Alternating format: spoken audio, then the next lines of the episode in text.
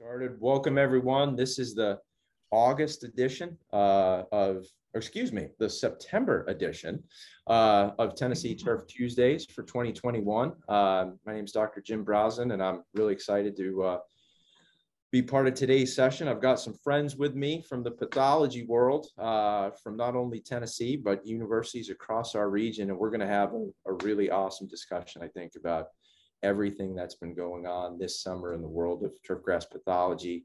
I know as a, a pathology enthusiast, I'm going to learn a lot, and I'm sure that you will too. Before we uh, get into the, the nuts and bolts, uh, a few things about pesticide credits uh, when you registered for today's session. Uh, Zoom asked you all of the relevant details we need for uh, submitting pesticide rosters to the different state agencies. So all of that information should have been captured at registration, and we will use that information that you provided to create a roster for Tennessee and South Carolina and Kentucky and Georgia and all the other um, states that we have pesticide credits awarded for today. Be sure though that you stay with us for the duration of the hour because Zoom also will evaluate when you enter and when you leave the session and the state agencies that award pesticide credits want for us to make sure that you're with us for the duration of the hour to get that credit. So if you are from any state other than New Jersey, you are all set. All of your pesticide information has been captured and you're ready to go. If you're from New Jersey and you want credits for today, there's one extra uh, step for you to go through. Uh, we need you to send uh, a photo of your government ID at the beginning, timestamp, and at the end. That is the extra layer that is required only for uh, those interested in New Jersey pesticide credits. I've seen since we've been on today, a couple folks raise their hand. Uh, there's a comment in the chat right now. I will do my best as uh, the gentlemen who are with me talk about uh, the various things pathology wise we're going to cover. If you have a question, please use the Q&A box at the bottom uh, of the screen. That Q&A box allows for us to keep track of all the questions. We can answer them efficiently if a question is not answered aloud, we can type the answers into the Q&A box. It keeps everything threaded uh, and tidy in, a, in a, a, really nice manner. So please use the Q&A box uh, in order to ask your questions. This webinar is being recorded. Uh, it'll be posted uh, on our YouTube channel, uh, the UT Turfgrass YouTube channel uh, probably sometime early next week. If you are watching this as a recorded session, it is not eligible for pesticide credits. Pesticide credits are only for live viewings. If you are interested in GCSAA CEUs, we will cover that at the end of the session with what the golf course superintendents require. I think that covers all the logistics. Uh, it's my pleasure to introduce my colleague, Dr. Brandon Horvath, and my colleague, Dr. David Shell from UT. How are you guys today? We're good. Good. We have with us Lee Butler and Joe Roberts from uh, from NC State and Clemson. Gentlemen, how are you? Well, all right. I think what we're going to do, I'm going to share my screen really quick. I'm going to bring up something I saw on Twitter. I promise it's not going to be dangerous. Joe, you uh, you shared this yesterday. You quote tweeted uh, the UT Turfgrass account promoting today's session. And I don't know what I'm looking at. So uh, why don't you kind of take us through this? I think this will be a good jumping off point to uh, cover what's been going on with diseases in the Southeast. Oh, I'm going to well, sit back and listen. Fantastic. Well, I mean, everybody loves a good collage, right? You know, just kind of makes me happy. It kind of reminds me of looking at Bermuda grass roots. There's just a lot of stuff going on on Bermuda grass roots when I look at it. but uh, instead of uh, going, you know, I guess left to right, top down, uh, we'll start here on the right hand side and kind of the beginning of the season and what I had had observed uh, early season. Uh, we had a lot of take all root rot earlier in the year. Um, you know, a lot of, of outbreaks that we observed. Uh, you know, a lot of our work kind of spans eastern South Carolina all the way into the Myrtle Beach area. And um, one of the things that I've consistently observed with take all kind of down here in this uh, bottom right-hand corner would be a you know characteristic of, of take all root rot. Uh, if you look just above that picture of take all root rot, we do see a, a, a, common correlation with root knot nematode. So that's a, a gall from a, root knot nematode. And we're actually trying to initiate some research to understand the link between these two different pathogens. Um, thinking about, you know, other things that we observed this year, uh, if you, you know, look to the, the left of that, that root knot gall, we, you know, do see a fair bit of Lance nematode uh, issues, um, still trying to get to the bottom of, of you know what Lance are doing and, and looking for effective control measures. Uh, and then you know kind of below Lance, uh, you know that that picture of Lance nematode is a, a Pythium oospore. Um, you know, been a, a, great year for us from a Pythium root rot standpoint in, in trial work, and you know I've diagnosed a few samples of, of Pythium root rot uh, actual you know locations.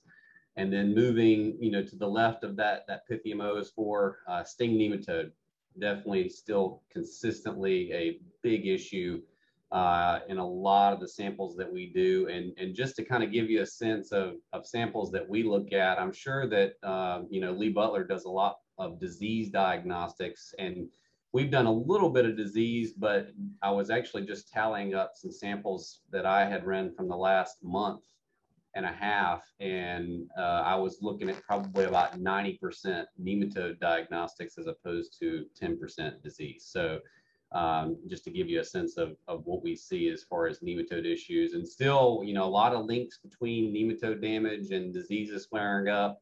And that kind of gets to the top left uh, where we have some, some uh, characteristic mini ring uh, or Rhizoctonia zeae and mini ring is a, a very elusive disease. I've, I've uh, you know, come to understand a little bit more or, or actually realize how much I don't understand about mini ring uh, in my couple of years back here in the Southeast. Uh, and, you know, here in the Pee region of South Carolina, we have, uh, we've had two out, you know, kind of a, a, dual epidemic season over the last couple of years. We'll get a flush of mini ring in the spring and it'll as the Bermuda grass really starts to fill in, it'll kind of, you know, taper off and then we'll get another epidemic kind of starting about right now.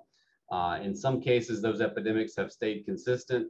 Uh, and in some cases, we, you know, you see responses to certain fertility practices, we see responses of certain fungicides, but um, a lot of times it, it, can be quite elusive. And then on the bottom left hand is a, uh, a, a, newer disease that we've observed here on station. This is actually ink spot or what I'm classifying as ink spot caused by curvularia.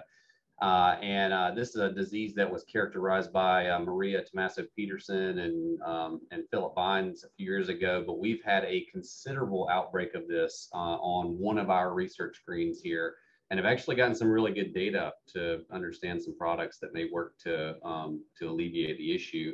Uh, and I have received a, a, couple of calls regarding this issue as well this year. So again, uh, this is only a snapshot of some of the things that we've observed, and I just figured that it would be a good conversation starter. Which you know, thanks for chiming in here, Jim, and uh, alluding to you know all the things that we've had going on. And I'm sure that Brandon and and Lee can add to this list. So. So we already have a, we already have a question. I was just gonna I was just gonna say we've already got a question about uh, a black uh, fungus looking the black stain on uh, Bermuda grass. Any comment? And if we were guessing on on black looking fungus on Bermuda grass, I, it would be a pretty safe guess to guess uh, curvularia, don't you think?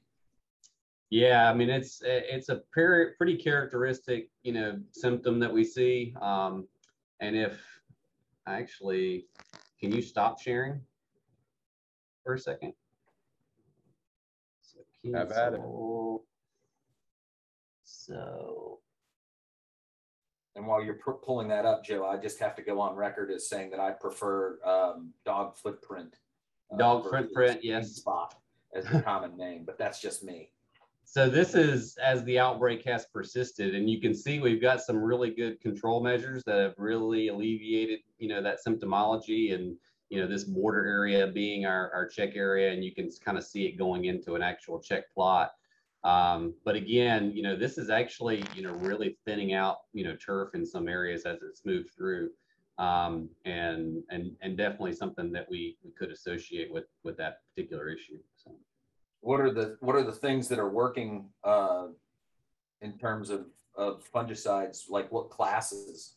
So we, you know, um, you know, chlorothalonil uh, fungicide. So you know, products that contain chlorothalonil have been pretty successful, and that would be these these first two treatments here in this particular trial. We've also looked at some of the the newer DMIs. Those are, um, I think, they're actually a little bit quicker in terms of the knockdown and in terms of this this particular trial because this was a curative trial. So um, you know, we've had some good results there. Even uh, like Velista, you know, SDHI, you know, did show some reduction as well. Might might not be quite as quick in terms of knockdown, but uh, pretty much in this trial, everything that we looked at controlled, you know, the issue compared to the check. So um, that that's nice in that we have a lot of answers in terms of potential control strategies.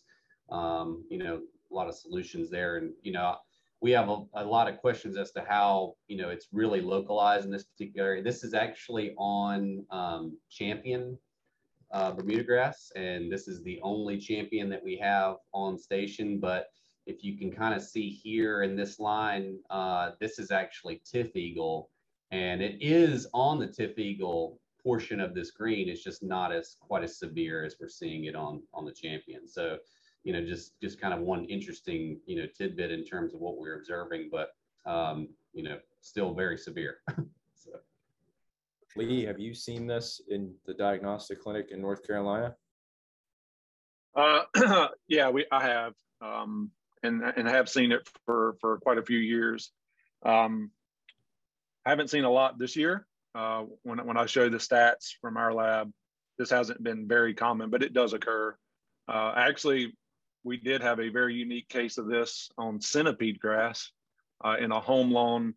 Uh, this area received like somewhere around 16 inches of rain over a several day period, and um, their, their lawn just got absolutely blasted with.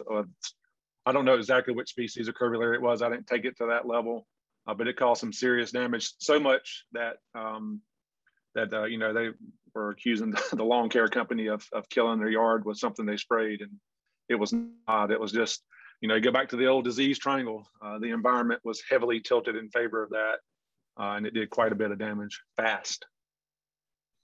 And we've you know, I, I, think that's been a kicker for us to actually observe this this year. Occasionally, we'll see it, you know, in random areas of our facility. Um, you know, it, it, it's not really as severe, but we've had some very timely rain events over the month of July and August uh, that have really driven a lot of disease issues, uh, even outside of this. But I think that that's definitely something to note. Um, you know, one question that I might have for for Brandon and Lee, kind of on this subject, is is we see you know standard leaf spot symptoms a lot here, and we see a lot of curvularia uh, and not so much bipolaris uh, associated with that. And I just didn't know if you guys had any any comment on things that you observe at your locations. And you know, typically, you know, curvularia can be kind of uh, you know coming in after the fact. And what we're seeing is it does look like it's beginning to be more of a, a bona fide pathogen in certain cases. So.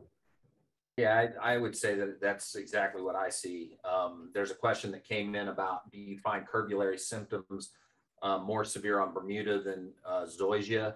Uh, I've certainly seen it on Zoysia. It, my experience has been that on Zoysia, it's not as severe. Um, maybe that's because of how you know lignified the the leaves are, and that it's a little more durable and able to stand up to the degradation of the fungus. Uh, but I've I've certainly seen more severe symptoms and outbreaks on Bermuda than Zoysia. I've seen it on Zoysia, but it's it typically doesn't uh, doesn't explode. I will say, however, on some of our uh, fine textured zoysias that we're looking at with greens type work, um, that curvularia has been an issue on some of those grasses, and there seems to be some some genetic variability as well. So we've seen some varieties seem to be more susceptible than others, which is kind of interesting, Joe, about the stuff that you've seen with how severe it is on on champion versus uh, eagle.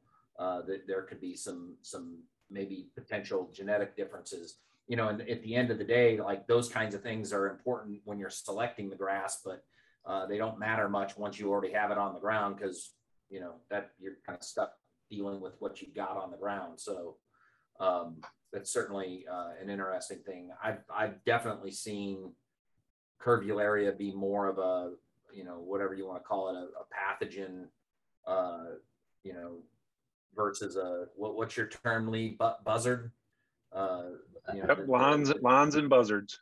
Yeah. that the that the, that the uh, buzzards are circling. You know, we certainly see that on some grasses with curvularia, but with with Bermuda grasses and the warm season grasses, it tends to be more of a uh, a pathogen. You see it causing some damage, and and and it probably warrants control. And it just illustrates. I mean, like like Lee said about the disease triangle thing. You know, I I lead off almost every presentation that I give with the disease triangle, just to illustrate you know more than more than anything an understanding that you're dealing with this balance of the host the environment and the pathogen and that when that balance shifts in favor of the pathogen uh, be it a more virulent pathogen or a, a really suitable environment you're just tilting the table in favor of it. And these grasses generally display diseases when they're at their weakest point. And so for the warm season grasses, it's when they're slowing down in the fall and and approaching dormancy. And in the spring when they're starting to get kind of revved up and temperatures aren't quite suitable for rapid growth that's when we see the problems. And the opposite's true with the warm with the cool season grasses. We see their problems when growth has slowed and and the plant is struggling to to do well in the hot humid environment of the southeast and it's just not surprising to see that's when all the problems happen, right? Brandon, so, I thought it was interesting when we on the putting green, the zoysia grass putting green. Hi everyone. Um, the the Trinity, which wasn't isn't a grass we'd really recommend for putting green height versus the Primo Prizm and Lazer. You know that susceptible or more vulnerable host when we're mowing it down to uh, a, a quarter of an inch or 1.125 inches, an eighth of an inch um, that's it. The curvularia really showed up on on that one more than the other varieties, and I guess it's more of a vulnerable or susceptible host. Is that is it because yeah. of that added stress? Well, and, we certainly saw that with with large patch as well. Like mm-hmm. I mean, down on the uh, on our our fairway uh, plot of of the Trinity, it, it gets absolutely destroyed with large patch. I mean, it's it's uh it's it's pretty bad. It's a beautiful vehicle to get more POA infestation, though. But that's a conversation for another day. well, one thing I, I do want to together. One thing I do want to mention, particularly about this uh, leaf spot here with this curvularia, is this has been present since June. So it started before we would typically start to grow out of you know those those symptoms uh, in July and August when Bermuda is really thriving. Um, and you know we've seen that with some of our disease issues here. And again, um, you know this this is also a little bit different than your your standard curvularia. This doesn't produce any spores, um, which is a you know one of the ways that we you know makes diagnosing curvularia pretty easy. Um, you know this one is a little bit different disease, but you know just keep in mind we are still showing a lot of different effective control measures with it but it is a little bit different than your you know standard curvularia that you might relate to um, like curvularia lunata or or others that may be occurring on a lot of different Bermuda grasses and a lot of different zoysia grasses as well. So. What's the species name on this one? That's Malina. Curvularia malina, malina is the. That's right. Yep. Yeah. Okay. Mm-hmm. So and we haven't we're we're actually going through this hasn't been documented in in the carolinas so we're going to try to go through and and get our ids done and, and do Koch's postulates for this particular issue because um, but we did all of our our work to date it, it, does line up with with that particular issue and um, again if we weren't seeing any curvularia spores but once it grew out on plates it, it's pretty consistent so kind of in that vein, Joe, of you know disease damage or scars hanging around for a long time. I know in, in my extension travels, superintendents that have dealt with either mini ring or take all on on ultra dwarf greens. You know, we're my impression is we're kind of coming into the season, like Brandon was alluding to, where this is going to become a little bit more um, of a situation where some actions needed if it is it hasn't been needed already um, can you all comment on just kind of management of those two those two particular pathogens on the ultra dwarfs as we move into the fall here? So I guess first one you- had mentioned would be mini ring. And then the other, you know, I guess a, a lot of disease issues that, you know, are gonna start to linger at this time of year. And mini ring is, is one of those that's definitely popping back up. Um, again, in some cases, it's been consistent. Uh, you know, we, you know, in terms of, of products, we've, we've seen some good results out of the, the DMI QOI combo products with, uh, with mini ring. Uh, and then, you know, nutrient uh, deficiencies have been a big issue. Uh, you know, we have one area here actually that I've, I've tried to transplant a, a good portion of mini ring, and I was a little bit worried last year where we we did this transfer. Um, albeit this year, I've been a bit concerned with being able to get a hold of the mini ring because it's just been so bad. Uh, but one of the things that I've noticed in this particular area, in mini ring being uh, linked to some nutrient deficiencies, is we have a very high infestation of sting nematode. So, you know, you, you got these individual stressors that are coming together and, and wreaking havoc on, on turf grass roots. And then you're starting to see foliar symptoms. So, you know, make sure you're looking at the whole picture uh, because we are getting into the time of year where you start to need to consider, um, you know, sting nematode coming back up in the soil profile and, and effective control measures for that. Uh, and you know, uh, you know, always look at all of those options when trying to, you know, even address a particular disease issue because we are seeing some links with with those two issues. I'll let Brandon and Lee chime in on on their two cents too.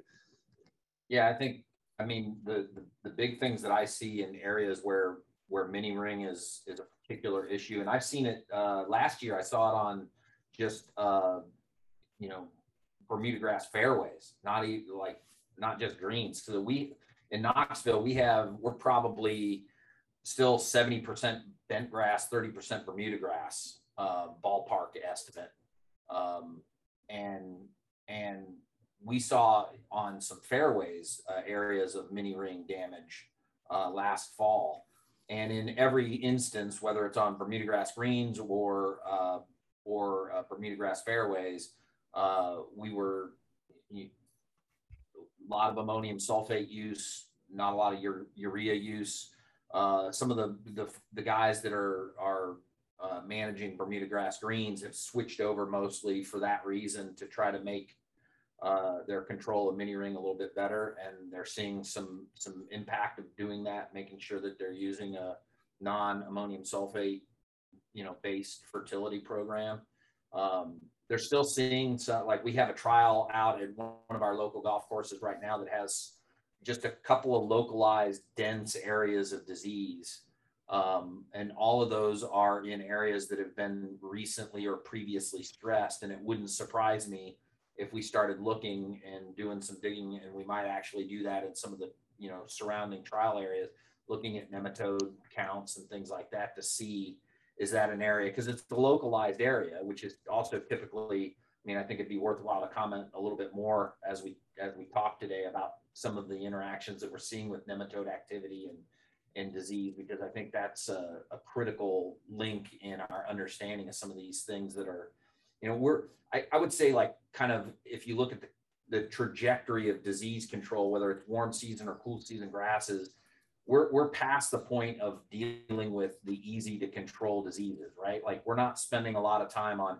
how do we control dollar spot or brown patch or what have you. It's the, the things that are still the head scratchers and are tough to control are these root pathogens that cause damage and and aren't necessarily linked to some re- just real straightforward environmental cue. It's it's a combination of things that are happening from a cultural perspective that then the plant is made more susceptible, and then we see uh, symptoms show up. And in a lot of cases, it's not just one organism that's causing that that type of uh, issue. It's it's the combination of of a nematode feeding then that root is leaking and then that leads to some pathogen coming in and taking advantage of that and then the plant is then stressed and if you get enough of those things piling on top of one another you start to see symptoms right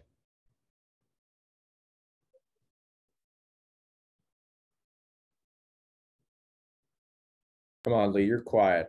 What, Uh, I, I thought Brandon was still uh, educating us. He's just he's just giving us the head shake. Yeah, yeah. thought he was just taking a deep breath. No, I, um, I do have a couple things I'd like to add, um, and, and more from a control standpoint. Uh, you know, because we've we've played with this thing for a few years now, and it's it's been all over the board, right? Um, until last year, and I'll come back to that. But until last year, really, you know, urea was the king on really managing mini ring, right? Um, we've looked at all the different fungicides. We've had mixed results. QOI and DMI uh, products do tend to do better uh, based on our research. So stuff like Briskway, Headway. Uh, we, have even had uh, trials where rotations of Velista and Daconil action look good. Um, I've seen tebuconazole do good, but you know, tebuconazole scares the. I, I, just do not like it on ultradwarfs. Um, I've just seen too many bad things on the backside of it, regardless of the time of year. Uh, but I have seen tebuconazole check it up. Um, but but you know the fertility thing is obviously the biggest. Uh, when Luke and uh, they did that work at Clemson, uh, you know one of the courses we were working with, kind of a mom and pop, if you will, in Eastern North Carolina. Uh, one, some of the oldest champion in our state actually. Uh, they had really really severe mini ring, uh, and we switched them over to urea as their nitrogen source, and and pretty much did away with it. Um, so th that was interesting to see in itself. Um, uh, back to the fungicide thing, you know, something else that Luke uh, Dant did when he was at Clemson uh, was how deep uh, that that organism is. Right, it's not it's not on the foliage. You know, he was seeing it down on stolons, rhizomes, roots, uh, and, and I agree with that. When I when I diagnose mini ring samples, that's the first place I go to as I go down uh, below the soil surface and start looking for the organism there.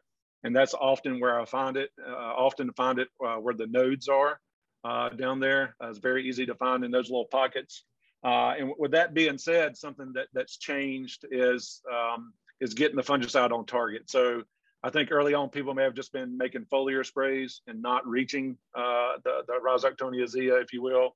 Uh, so now we lightly water in our treatments uh, to reach that zone, and that that has helped. the one last thing I will say, and this is going back to the until last year, uh, there is a, a, newer fungicide that's coming out from Bayer. Uh, it's going to be called Densicor. If you haven't heard about it yet, uh, it, it, you know we had a trial with it last year in a heavily infested uh, mini ring um, green, uh, and it was lights out. Right, um, it was flawless. Did really really good. It's probably probably the the, the most shocking fungicide treatment I've seen uh, on the, on that pathogen in, in in all the trials we've ever done.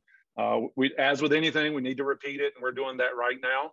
Uh, so that's kind of a st stay tuned thing, but there is some, some some hope on the horizon, you will, to have another tool in your box to to manage that. So I'm going to ask a, a question here. You know, I, we have a lot of lawn care folks that that join us for these sessions, and I think one of the things they may be wondering right now is this urea ammonium sulfate relationship is that specific to mini ring and golf greens, or would that be something that regardless of what turf you're managing, moving to urea-based nitrogens might maybe would help you on the disease front rather than ammonium sulfate.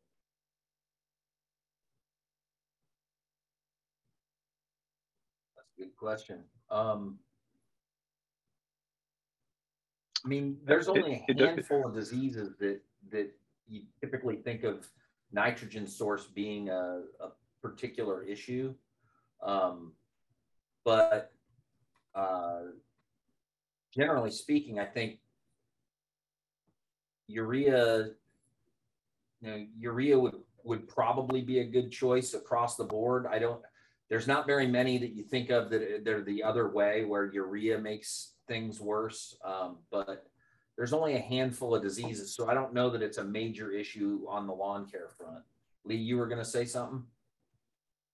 Yeah, I, I was just going to say it varies, right? I don't think it's a clear cut answer, but um, you know, it, it, I don't, you know, we in fescue, you know, we did all the work with uh, nitrogen, uh, looking at brown patch, and and uh, for the past several years that we've done it, we only looked at urea exclusively. Now we're looking at different sources now, actually in conjunction with uh, Cale Bigelow at Purdue and and uh, Jada, who's graduate student, but um, back to the urea thing, you know, it, it, definitely did not make brown patch more severe. So it kind of makes me wonder, um, you know, are we seeing a similar thing like we do with the mini ring? Um, a lot of it has to do with growing out of the damage, right? If, if when, once you're hit by any disease, if you're not feeding the plant, it's just sitting there begging for food. You're going to be looking at those symptoms uh, for a long time because the, the plant has to grow to, to, to recover and, and replace that damaged tissue with, with um, healthy tissue. So um, I, don't think it's a straightforward across the board in all turf. It, it kind of depends on which disease you're talking about in the host. Yeah, for sure. And I, I think too, like building off that brown patch work, I mean, that's the same thing we saw with the work that Matt Catelli did uh, when I was transitioning from tech to here. Uh, you know, it was the same, same kind of thing. We saw that the fertility increases didn't result in increased disease uh, damage. You might have seen a slightly higher incidence of disease that that it, it occurs a little more frequently, but every time you get a recovery period where there was weather suitable for the plant to grow and it had food to grow, it recovered out of those symptoms and it diminished the, the appearance of symptoms. And I think that's one of the big issues with, you know, the brown patch recommendations that we often make in lawn care in the Southeast of you, you see the, the don't fertilize going into the summer and then you have a plant that's nitrogen starved and you get a brown patch that starts this big and then it gets bigger and it gets bigger and it gets bigger.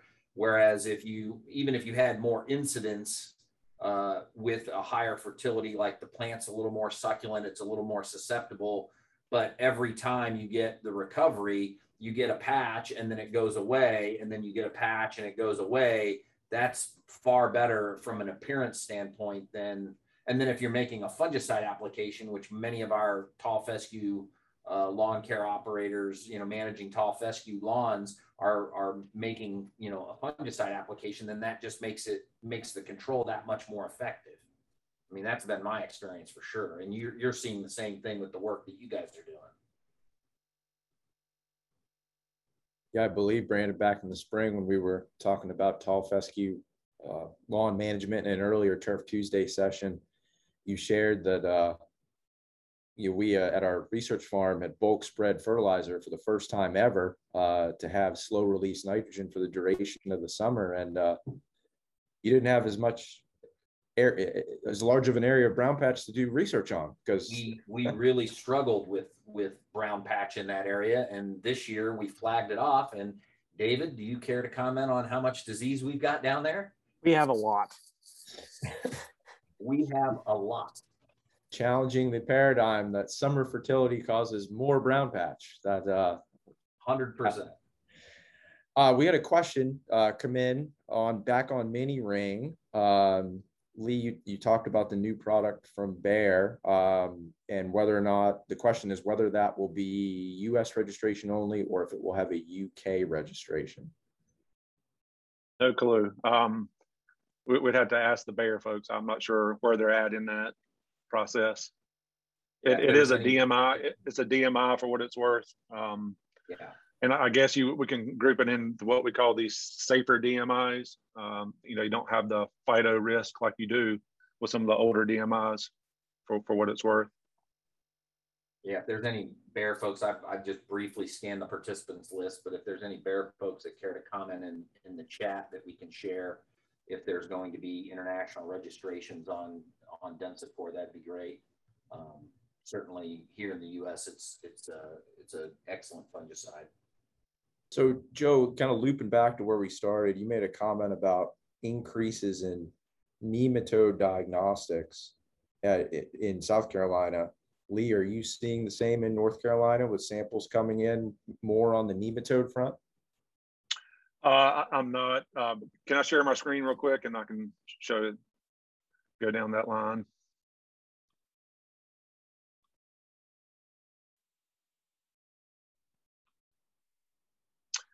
All right, uh, let's go up. Yeah, so I just made a few, you can see that good, I assume. Um, so just real quick, because um, this kind of rolls into the question you're asking. Um, this is uh, just show you um, what our lab has seen so far this year. So this is as of yesterday. So this is as fresh as it gets. but uh, just show you that, you know, we, we do get samples from all over the country, but uh, majority of them come from the southeastern United States. Uh, what I'm going to show, I'm leaning more towards the golf stuff, and you'll see why here in a second. Uh, but that's just showing you where they come from. Uh, total wise, it, it's uh, last year, uh, you know, we were closed for 52 days due to COVID. So it was definitely a below average year. But when we look at this year, I projected it out to the end of the year. Um, it's still going to be considered a below average year, if you will, compared to years in the past, but, but pretty close. Um, as far as the samples we get, I think it's important for you folks to understand, as I show a couple more slides, that 80% of what we get comes from golf course putting greens. Uh, we do get some from landscape, home lawns, residential, commercial, ornamental nurseries. So that's like ornamental grasses, sod farms, and sports turf. Uh, we hardly ever get any sports turf, but we do get some. All right. Um, sample distribution, uh, and this is looking at just golf samples, so golf course putting greens. Um, you know, it used to be that, that creeping bent grass was king, but Bermuda has long surpassed it in the past uh, two or three years in our lab. Bermuda is always number one. Uh, so Bermuda grass is a, is probably in, we're still getting ready to hit the the second the second shoulder of Bermuda grass samples, if you will. Uh, so that that bar is going to get even larger uh, as we go with fall into winter. Uh, so it'll probably end up being 50% or more. Then you see creeping bent grass by itself. You see annual bluegrass. So when you see that, uh, majority of that's either coming from up north or like out in California. Uh, and then you see bent poa, which is a, a mix. And uh, a lot of times, you know, those always crack me up because they'll say, you know, it's bent poa, but it ends up being mostly poa. But I call it bent poa. So a lot of that's coming from the mountains of North Carolina, from up north um, is where those come from. And then we get a few uh, seashore paspalum samples, but not that many. All right. Uh, and then this is my last slide. Uh, and I just went through this morning uh, and looked at the top uh, diagnoses that have been made this year on each host. And once again, this is only on golf course putting greens. Uh, so if we start with Bermuda grass, you'll see that take all root rot is still number one. It has been number one for, for quite a few years now. Mini ring, that's up several spots from, from past years. Kind of thought that almost went away, but as, as Joe said earlier, we had a lot of mini ring samples in the spring, and now we're starting to get them again right now. it just started showing symptoms on our champion putting green at our research farm here in Raleigh. Our um, uh, mini ring site about an hour south of here is absolutely blasted with it right now. So yeah, the symptoms are showing themselves and uh, very active right now. Pythium root rot, um, that's one uh, that I see quite a bit on Bermuda grass, fairy ring, and then cream leaf blight. Uh, for creeping bentgrass folks, Pythium root rot tends to be number one. Uh, I would say that the one that's an oddball uh, this year is summer patch. Uh, and you can see for, for bent, bent POA and POA putting green. Summer patch is near the top, either number two or number one. Uh, and I would say that's odd. Uh, I've seen uh, an unusual amount of summer patch, and I think uh, Brandon has as well. We, we, can talk about that later, but uh, definitely seen more of that this year than normal.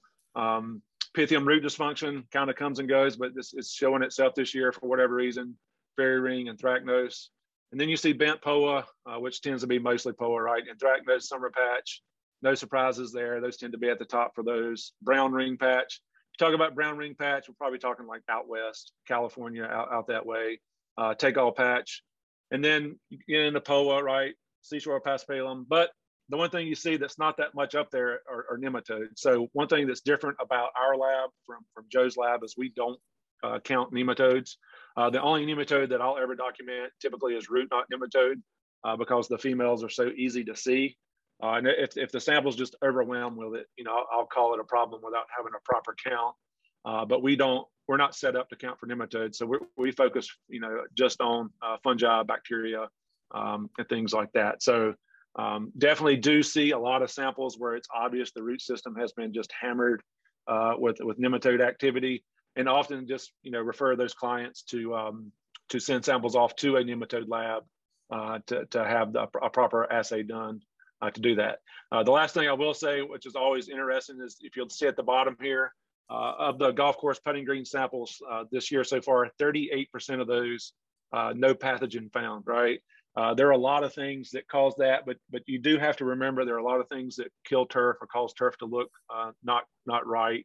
uh, don't always assume it's a pathogen or an insect or whatever. Um, and so, you know, of that 38%, I, I, I, genuinely believe a lot of it is it, it has nothing to do with the disease. Um, a, a, big reason I believe that is uh, in our lab now we require photos. Uh, so, you know, between looking at photos and seeing the symptoms and what I see or don't see under the microscope, uh, I think that has increased our accuracy significantly uh, in our lab, but still quite a bit. You know, uh, you know, four out of ten samples have nothing to do with the disease at all. Uh, so, with that, I'll turn it back over. Yeah, and that. I'd like to chime in really quick on one of the things that you just said, Lee. Sorry to interrupt you, Brandon. No, you're fine. Go ahead. Um, so, you know, one of the things that Lee had mentioned, and this has been something that I've kind of uh, noticed as a trend this year, just because we we do get, uh, you know, so many opportunities to look at nematode populations. I thought it was really good that you had noted that you're really diagnosing root knot nematode based off of the presence of the females. Um, and one of the things that we've noticed probably more so this year, and I think it's just because we've been doing, you know, more samples in that realm, is that utilizing some of the newer, you know, MIST methods with um, Dr. Crow's work, we're actually seeing significant root knot nematode populations in the absence of significant uh, females observed on the roots. So, um, you know, if you are seeing, you know, symptoms that are uncharacteristic and, you know, just areas of decline, um, you know, I definitely would, would, you know, follow up with Lee's comments on, you know, looking at or sending a sample to a designated nematode lab uh, because it is possible that you know you do have these um, these populations that are persistent that you know you may not be seeing that that characteristic galling um, you know that we associate with the females. Can, can you comment on the the misting uh, and then like do you guys do that? Does your lab do that? Yeah, so yeah, so we we offer uh, MIST samples, and then also, um, you know, on campus they do that too. A lot of our stuff is more so diagnostic for our research plots um, that we have, but you know, misting as opposed to to soil extraction. So you know, uh, if you send a sample in to our lab and just ask for a nematode analysis, uh, that's typically going to be extracted with what we call a, a sugar flotation method. Uh, and essentially, you know, we'll utilize uh, like kind of uh, same cores as you would take with a soil sample, you know, for a nutrient analysis. We, you know, suggest, you know, several cores from an area that you, um, whether it's, you know, diagnostic or routine sampling, but, um, you know, we'll mix those, those cores up in a, in a water solution. And we have a, a series of, of steps where we, you know, float the, uh, the nematodes in that soil solution out and are able to, to count those based off of a certain threshold that we have established. Now, what that is missing is it's solely looking at nematodes that are in soil solution and what would be what would be feeding on the outside of the roots. Now, contrast that ectoparasites, with ectoparasites, right? Ectoparasitic nematodes. Now, if you contrast that, or you know, thinking about the nematodes that would be in question, there would be sting nematodes, spiral nematode, ring nematodes, stubby root. Um, could be root knot nematode, but you know if they're in soil solution. Uh, but if we're thinking about you know other aspects of, of nematode damage, particularly with root knot nematode and lance nematode, these are what we consider endoparasitic nematodes, and they will actually burrow into the roots. And that's where you need a mist extraction. And essentially what that utilizes, we, we use the, the same methodology that was established by Dr. Crow at University of Florida uh, we use one and a half inch uh, cores uh, similar to a zoysia plugger. Uh, and we, we wash those roots out and we mist them uh, in a chamber uh, for three days, 72 hours. And what that does is it actually causes the, um, the juveniles to, to move out of the root. those eggs, it gives the, the time for the eggs that are in that to hatch. And then you're able to enumerate, you know, what would be internal uh, and, and again could be causing you know significant damage that might not be captured with a standard you know soil assay. And is that so the with the the mist? Are you also picking up lance, or is that just root knot? No, no, we definitely pick up more lance with with mist samples. Um, you know, it, it, lance is um, you know kind of elusive. It can be you know both um, in terms of what we've seen. Uh, it's definitely more accurate in terms of capturing root knot juveniles. Uh, you know, is where we see the advantage there, and that's if you look at, at Dr. Crow's work, I mean, that's really specific to Bermuda grass. Uh, they didn't really find much of a difference with bent grass samples um, when they were comparing mist versus uh, standard, you know, soil extraction. Uh, it, but Bermuda grass in particular, you know, the the difference is astounding, you know, in terms of what you're able to capture with uh, root knot juveniles as opposed to or in in soil versus the mist method. So so if you were, you know, if you could just write up a, a, a plan for a, a, a, superintendent that was looking at, uh, you know, just understanding what's going on from a nematode perspective, I assume sampling would be fall and spring. Is that kind of, you know, basically when the plant starts growing and when it starts slowing down, whether it's, you know, even the cool season grasses, you're to, you're to look in the spring, right? When roots. yeah, I mean, what? Yeah, but the one thing that's really interesting, and a lot of that kind of you know relates to some work that that Glenn Golly did at um, at NC State, looking at you know nematodes moving within the profile. Um, this year, we've seen sting samples consistent. You know, throughout the season. You know, in in areas where we would think they would generally be moving a lot deeper in the profile when it, we get into that heat of the summer. So I do think that, you know, that can be location specific, um, but that's a good start, what you're saying, you know, and thinking about just kind of general routine sampling, you know, right. at some various times of the year. It's not like, you know, we, we can send in, you know, samples every month for, for all greens. It's, that would be a bit much. So. Right. And well, and then, and then the, that's one of the things that I struggle with, with talking with superintendents about, well, okay, so how do I know if I have a problem, right? Like you you may have you know you may have something that's contributing to some some areas of turf that just don't look quite healthy or you always struggle with or what have you.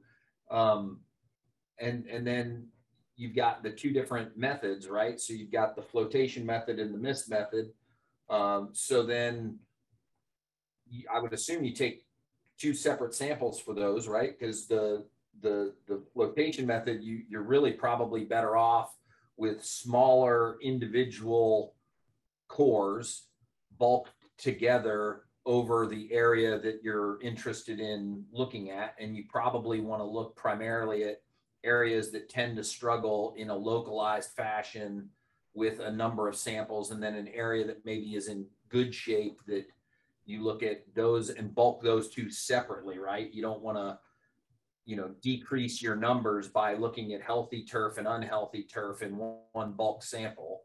Would yeah, you'll be, be diluting it out. Right. And then, um, and then, and then if you were going to do the mist sample method, even in that same area, I would assume you would want to take a separate sample of those, right? And yeah, and, so typically we'll get we'll actually get samples in, um, you know, from uh, more of our local areas where we'll get you know a standard soil sample bag with with you know 10 15 cores um, you know a half inch core like we would do for a nutrient analysis. And then we will actually get separate samples in. Sometimes they're actually taken with a zoysia plugger. Sometimes they'll send in a couple of, of actual four inch you know cup cutter plugs that we will individually cut out our you know areas that we need. And again that's just all based off of work from university of florida and usually utilizing their same thresholds. And if you were going to do the the the misting uh, method how many how many plugs or how many cores would you want to see from an area that you suspect root knot activity? We base that off of four cores. So four inch and a half diameter cores is what we okay. what our numbers are based off of. So um, again, it, you know, I know you had mentioned, you know, kind of more of a diagnostic type sampling. You know, if you have areas of dead turf, don't take a nematode sample from a dead area.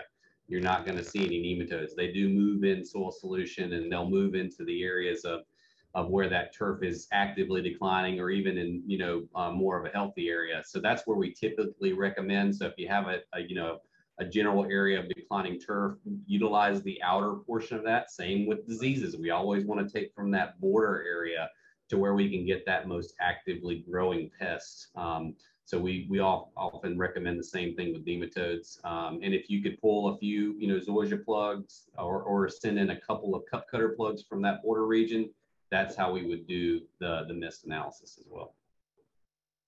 Yeah, and, and, and I had a student uh, about a year and a half ago do an independent study with me, and I had him basically dive into the literature on nematodes and write a report. He was a graduating senior, and the the getting ready to be become an assistant superintendent down in uh, Arizona, and his uh, assessment in his report was that we don't have a real good handle on the biology of nematodes. Um, you do a lot of work, Joe. Would you like? I, I mean, I think there's a lot of good literature on what they are and how to identify them and that kind of thing. But I think when you get into the biology and and being able to talk to a superintendent or a turf manager about what the impact of these things are on their on the quality of their turf i think it seems to be a somewhat of a black box right now i completely agree and, and brandon i've known you for a long time and lee as well and, and you probably know that that nematology has only been in my position description for two years. Um, so, so we, you know, we've obviously been doing a lot of work in this area and we have a lot of work planned, but, you know, just in, in general understanding, I think, um, you know, work at a University of Florida has really shown a lot in terms of understanding inter- endoparasitic populations versus ectoparasitic, but there's still just a lot of questions. Um, and, and again, you know, I've talked to, to Lee and Jim about this a lot, just seeing these relationships with, with these pathogen complexes and stuff. And really, we just have a lot of questions more so than answers at this point. So. Yeah, for sure. It's something that is interesting to me. And, and Lee, do you, do you, uh, do you want to venture a guess? You talked about the summer patch thing. We should probably revisit that as our time is kind of starting to dwindle. Um, is there is there any any indication that the that the uh, nematodes could be playing a role with that with that pathogen being somewhat of an odd bird in the bent grass world? Yeah, I mean, I don't have any solid uh, evidence, yeah, but either. Being a soil-borne pathogen attacking the roots, I mean, they go hand in hand, man. They're, you know, they're in there dancing together. So uh, definitely a thing. I mean, you know, I was I was getting the summer patch samples from all over here in this area out west. Um, it seemed to me that uh, it was more uh, areas that would go that uh, would go through very very hot dry spells. That's what would cause symptom expression, uh, which would make sense for a, a root disease. Um, but I mean that's always been the issue with with summer patch or I mean I've got it right back here on on bluegrass. um, you know it's it's always been the issue is you know it, it's you know up in the Midwest you you see this this disease show up symptomatically when turf goes under some sort of moisture stress and then you see the wilting of the plant and that was one of the things that led to a lot of the recommendations for home lawns like uh, dr brosnan was talking we we have a lot of home lawn folks uh, on on our calls here you know that that's a that's a classic reason for why a, a more light frequent irrigation strategy seems to diminish some of those issues it's not that you get rid of the pathogen you just never let the, the plant come under the moisture stress that reveals the presence of the pathogen, right? And and and you see that it's not surprising that we see the same thing in in a in a shorter cut turf as well.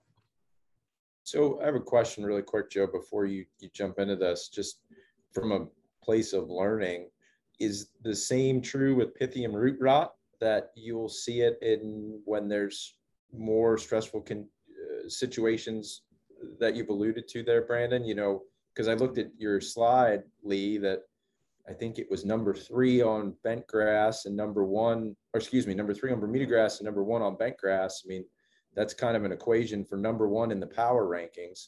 I'm just kind of wondering, you know, is it the same sort of situation that has been described with some of these other root diseases? Yeah, absolutely. I, I think, uh, if I'm not mistaken, didn't Billy do the work at Florida with that, Brandon and Joe? showing, or one of his students did the work showing the um, association with nematode feeding and, and other spe- you know there, there are a lot of different species of pythium and that, that kind of complicates things but definitely um, I, I, feel like i definitely do see that uh, in the samples that i look at Now, now, sometimes there are plenty of times where there are probably no nematodes present, and it's just good old fashioned bona fide Pythium root rot doing its thing on its own. Uh, but it, these things are far more complex than, as, as Brandon just said, there, there's a lot more that we don't know than we do know. I mean, anyone that's ever looked at a turf sample under a microscope, it, it's another universe. It's like looking into outer space with a with a telescope, right? It's it's just so much going on down there. Um, you know, I, there's no way that we fully understand exactly what's going on.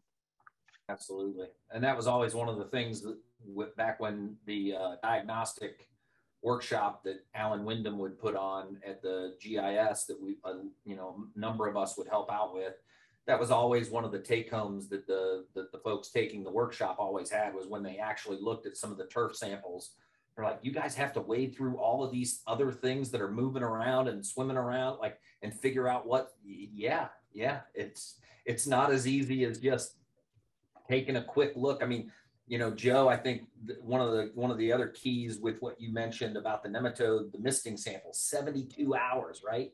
Like if you send a sample off and you think you're going to get something back that's that's highly accurate in in two or three or five or 10 or 24 hours, you're kind of kidding yourself, right? Like the the the thing that I think is amazing is is yeah, that's great to get a quick answer but generally speaking, all of the folks on these calls are are in in in the audiences that we talk to, they're they're pretty talented at knowing you know dollar spot and brown patch. The stuff that you end up sending a sample if you're scratching your head and then you send us a four and a quarter inch sample of it we're going to scratch our heads for a little bit too. And we're going to try to figure out what's going on and it's going to be not so easy.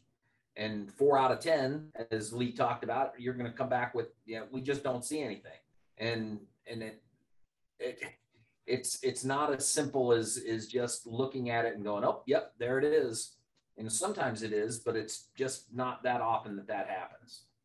That's why lee has a job right? Correct.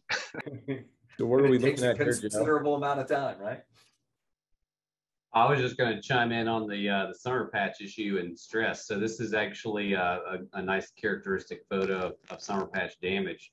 Um, this is from a, a, golf course that I used to do some work at in Maryland, and this is a, a walkway from the tee box to the fairway, and just goes to show you mowing height and uh, and summer patch damage. This is actually taken in June, um, very early season when we would typically see summer patch issues, and I can tell you later in the year we would always get very good summer patch in here but that mowing factor earlier in the year, it just exacerbated that stress and, and really brought on that symptomology early. So just wanted to, to chime in with that, that stress uh, factor on, on summer patch.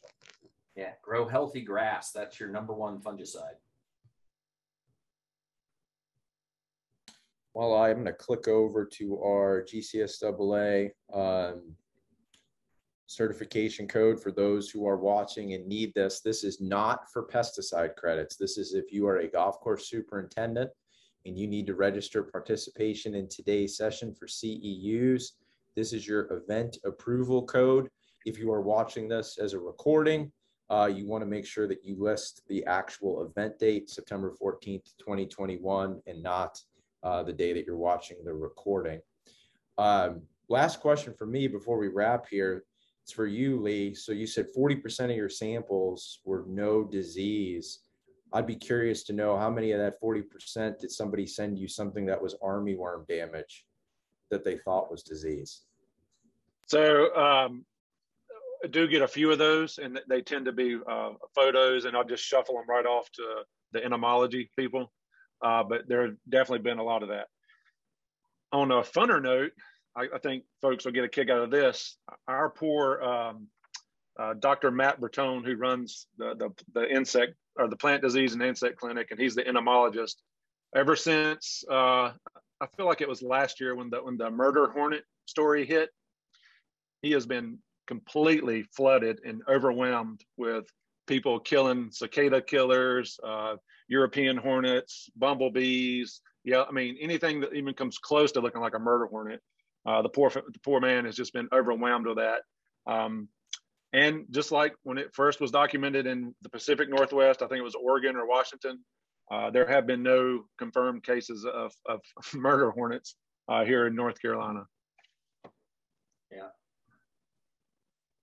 No, no mur- murder hornets in Tennessee either. In fact, I think the only murder hornets that are confirmed are in Washington State, as I as I recall, and we're a good ways away from there.